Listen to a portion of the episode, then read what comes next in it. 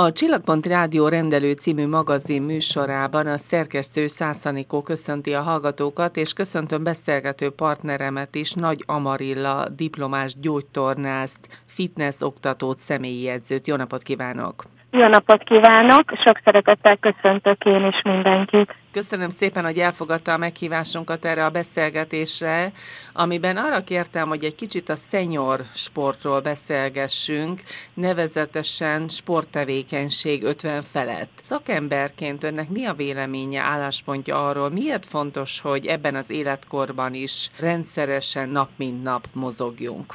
Természetesen itt hangsúlyoznám ki, hogy nem csak a szenior, hanem mindenfajta életkorban nagyon fontos, hogy az életünk része legyen a mozgás, de most azért koncentráltan akkor az 50 év feletti testmozgásra fókuszáljunk. Nők és férfiak esetében is egyaránt nagyon fontos, hogy az életünk része legyen, ha nem is profi szinten a sportolás, mert hogy ugye ebben a korban is lehet még profi szinten mozogni, de az egészség megóvása érdekében a preventív sportolás az, az, az nagyon jó hatással van az egészségünkre, és talán még a pszichénkre is. Nagyon sok pozitív hatása van a mozgásnak ebben az életkorban is. Ezeket fogjuk majd elemezgetni, vagy legalábbis néhány sportágat mindenképpen említeni fogunk.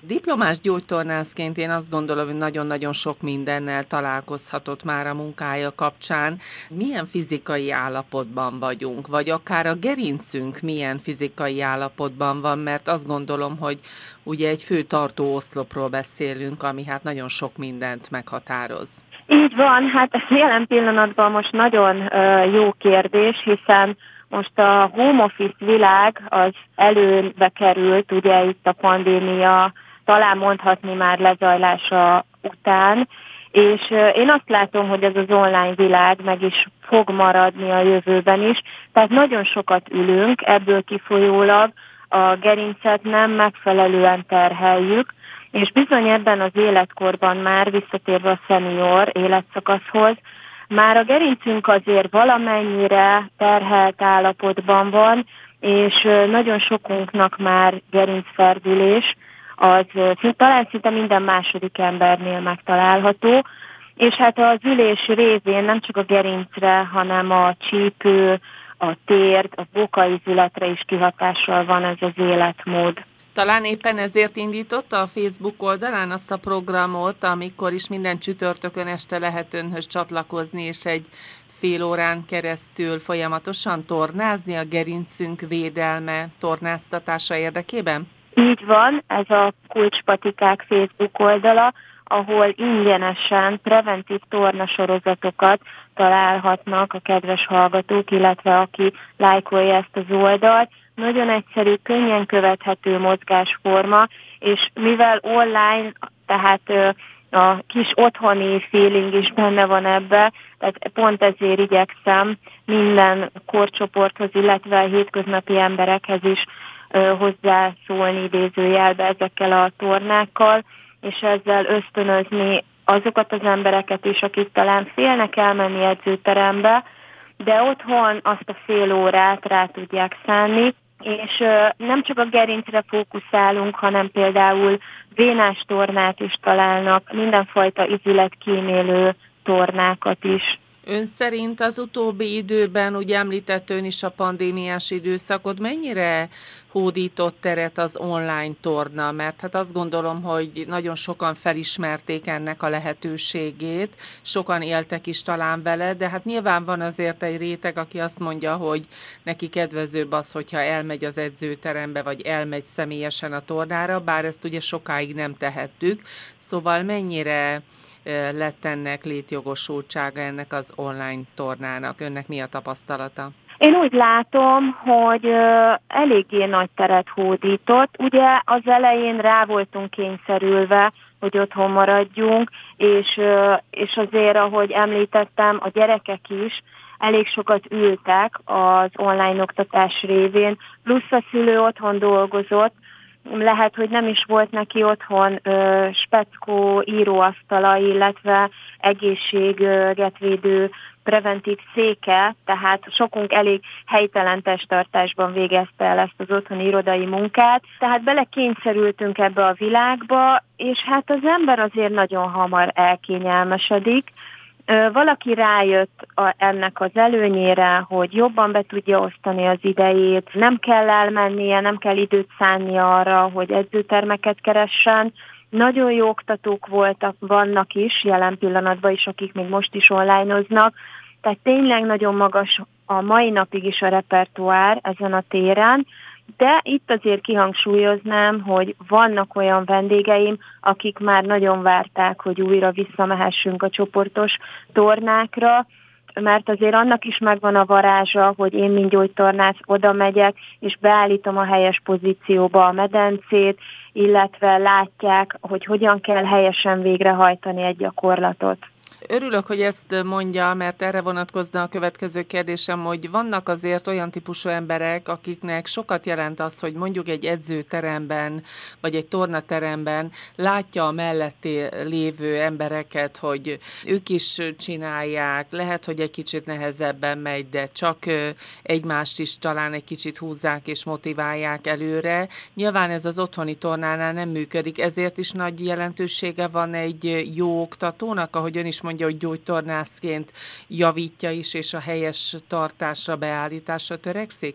Így van, én azt vallom, hogy egy jó edző legyen hiteles, és szakmailag legyen felkészült, mert akkor a bizalmat el fogja nyerni a vendégek szemében. Én is mai napig is képzem tovább magam, pedig már nagyon régóta benne vagyok a szakmában, mint aerobik edző, mint személyedző, mint gerinctréner, de maga a gyógytorna múltam, azt, hogy tudom, hogy milyen gyakorlatot, mi okból, és például milyen izmokkal csinálok, tehát ez azért nagyon sokat számít, és így a vendégeim szemében is ö, nyugodtabban jönnek el egy edzésre, és kérik, hogy javítsam is ki őket, és ezeknek a csoportos edzésüknek megvan a légköre is, tehát a, az, hogy együtt vagyunk, és igen, hogyha mondjuk az a gyakorlat kicsit nehezebb, mint amit a mi komfortzónánk engedne, akkor látom, hogy hát a társamnak is nehezebb csinálni ezt a gyakorlatot,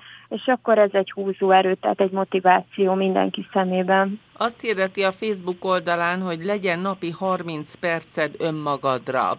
Tulajdonképpen ennyi elegendő, hogyha ezt valaki betartja és konzekvensen minden nap azt a fél órát önmagára szánja bármilyen testmozgás tekintetében is, az elegendő lehet? Ez a minimum, én azt gondolom. Ennyi időnk kell, hogy legyen magunkra. Itt most nem kell nagy... Ö, hókuszpók nehéz edzésekre gondolni, tehát mindenki a saját egészségi állapotának megfelelő mozgást válaszol. Lehet az esetleg egy séta is, vagy egy kutyasétáltatás, vagy pedig lesétálok a boltba, és tudom, hogy az mondjuk kicsit messzebb van, de nem ülök be az autóba, és rászánom azt a fél órát. Én azt gondolom, hogy kell ennyi idő mindenki számára, és nem csak fizikailag, hanem lelkileg is, hogy kiszakadjunk ebből a monoton világból. Akkor segítsünk egy kicsit az 50-es korosztálynak, ennek a senior korcsoportnak, nőknek, férfiaknak egyöntetően, mert azt gondolom, hogy itt már azért a hormonális változások is erőteljesen eh, befolyásolhatják a mindennapjainkat. Melyek azok a sportágak, amelyeket elsősorban javasolna nőknek, férfiaknak egyaránt ebben a korosztályban? Nagyon fontos az, az hogy a múltban mennyire sportos életmódot végzett az illető. Nekem nagyon sok vendégem, akár nő, akár férfi, valamit sportolt, akár fiatal korában, akár későbbiekben. Tehát ha valaki most semmi sport múltal úgy dönt, hogy mégis azért el kellene kezdeni mozogni, mert hogy a vérnyomás már magasabb, mert hogy a vércukor elkezdett rosszalkodni, de még azért nincs kialakult betegség. Én javasolnám a sétákat, az úszást, a kocogást is el lehet kezdeni, de azzal azért óvatosan, hiszen az jobban terheli már az izületeket, illetve itt megemlíteném nőknek a tornát, a saját súlyos terhelést, hiszen nekünk már 50 felett a csontritkulás az bizony ott van, a csípőnél, főleg gerincnél is, de ha figyelünk ezekre a zóna specifikus tornákra, akkor későbbi problémák megelőzhetőek. És akkor én folytatnám a sort, mert hogy itt a Csillagpont Rádióban is nem oly régen készítettem túrával kapcsolatosan interjút, és ott pedig a Nordic Walking került előtérbe, mint hogyha ez is manapság egyre nagyobb teret nyerne, vagy például a jóga, ami szintén azért nagyon jó, mert hát otthoni körülmények között is űzhető. Így van, a Nordic Walking ugye maga a gyaloglásra épül, bot segítségével, remek mozgás, hiszen ha emelkedőn megyünk, vagy síkterepen, nagyon jól dolgoznak az alsó végtag, törzsizmai, illetve szabad levegőn vagyunk, tehát ez már a mai világban azért nem elhanyagolható dolog, hogy, hogy kint mozgunk, és nem pedig irodában ülünk. A jóga pedig a rugalmasságot még megtartja az izmoknál, izületeknél, és igen, nagyon jó hír, hogy még időskorban is fejleszthető tehát természetesen a genetikát figyelembe véve, de azért nem szabad hagyni, hogy elmerevedjenek az izmaink. És sajnos a mai civilizációs világban, ahogy említettem, nagyon sokat ülünk autóban, irodában, stb. Az izmok nagyon könnyen merevé válnak, és ez későbbiekben kiválthat mozgásszervi betegséget. Jó hír azt gondolom, hogy lassan-lassan tavaszodik, és egyre több sporttevékenységet lehet a szabadban űzni majd. Ilyen talán a kerékpározás, ami szerintem megint csak egyre közkedveltebb. Így van, az is egy nagyon jó sport, főleg javaslom a tért problémásoknak, hiszen maga ez a ciklikus körkörös mozgás a térdizületre nagyon jó hatással van, úgyhogy lehet túrázgatni kerékpárral, betartva természetesen a közlekedés szabályait, hiszen ez nagyon fontos, mert megfigyelhető, ahogy bejön a jó idő, özöllenek kifelé a kerékpárosok. Tehát visszatérve valóban lehet biciklizni, de azt megemlíteném, hogy aki nagyon-nagyon sokat kerékpározik, mindenképpen a nyújtásra fókuszáljon. Ebben a korosztályban különösen fontos, hogy bármilyen sporttevékenységet kezdünk, előtte alaposan melegítsünk be? Javasolt, igen, igen. Nem kell nagyon specifikus bemelegítésre gondolni, de aki mondjuk egy hosszú távú kerékpározásra készül, most például én itt említeném a lakóhelyemet Dunakesziről Vácra el, biciklizik, azért érdemes előtte átmozgatni a csípőtért gerinc izületeit. Hagy kérdezzem egy kicsit az ön személyéről, mert azt olvastam, hogy ön is mindig sportos életet élt, és talán a 20-as éveiben kezdett el futni, vagy beépíteni a megszokott mozgás formájában, és hogy az ön számára már egy örök sporttevékenységé vált a futás, mintha ez is egy kicsit a reneszánszát élné.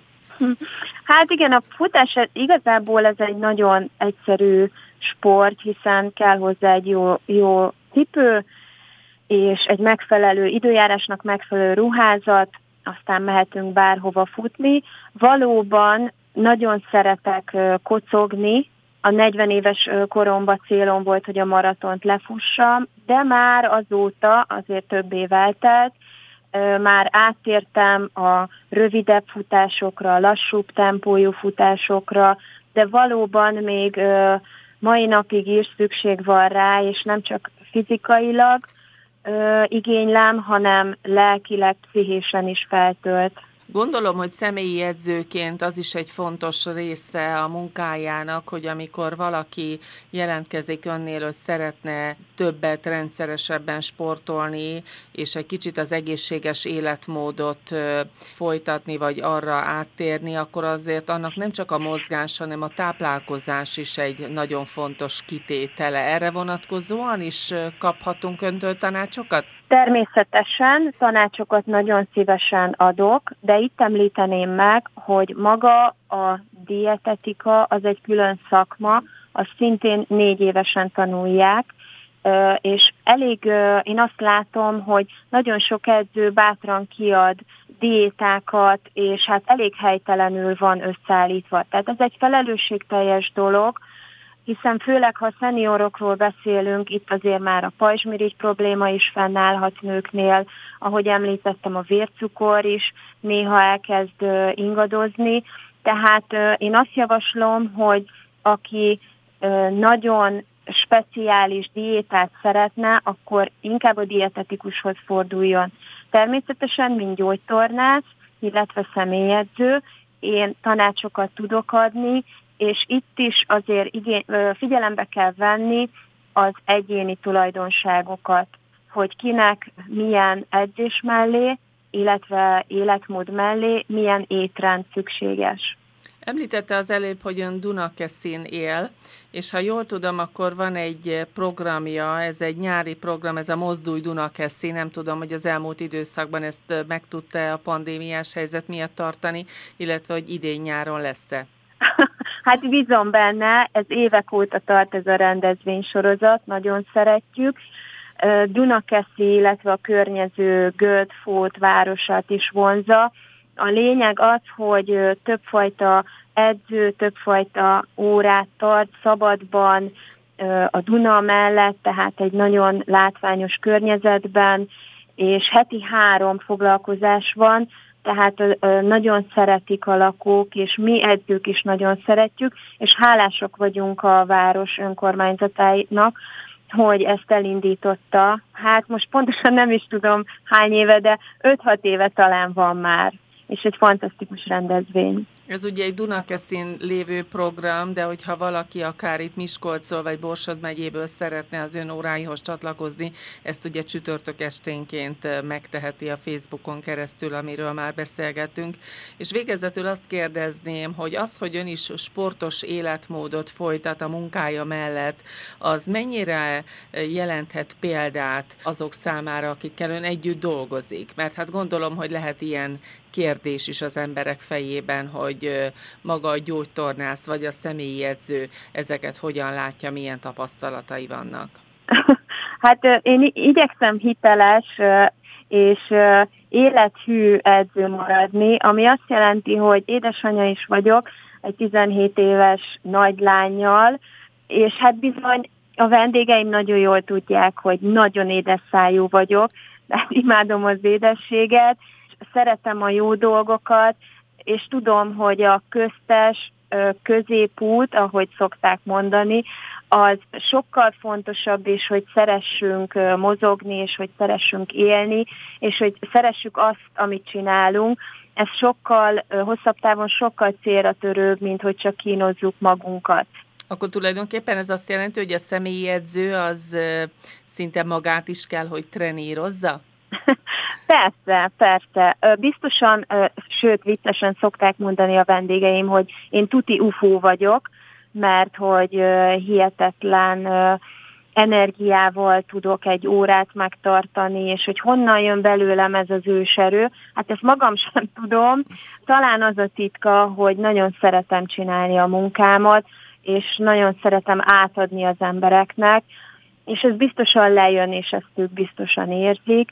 És igen, nekünk edzőknek is oda kell figyelni magunknak, és ezt most életkortól függetlenül mondom. És hát valószínűleg azért választotta ezt a hivatást, mert nagyon szereti, és nyilván élet célja, hogy hitelesen közvetítse azt mások felé. Köszönöm szépen, hogy mindezeket a gondolatokat megosztotta velünk, és én bízom benne, hogy egy kicsit a szenyor korosztálynak így 50 felett tudtunk egy kicsit segítséget nyújtani abban, hogy mit sportoljanak, vagy melyik sportágat válasszák, bár ahogy ön is a beszélgetés elején fogalmazott, nyilván nem csak az 50 feletti korosztályra érvényesek ezek a gondolatok. Nagyon szépen köszönöm, Nagy Amarilla diplomás gyógytornásszal beszélgethettem. Én is köszönöm, és minden jót kívánok!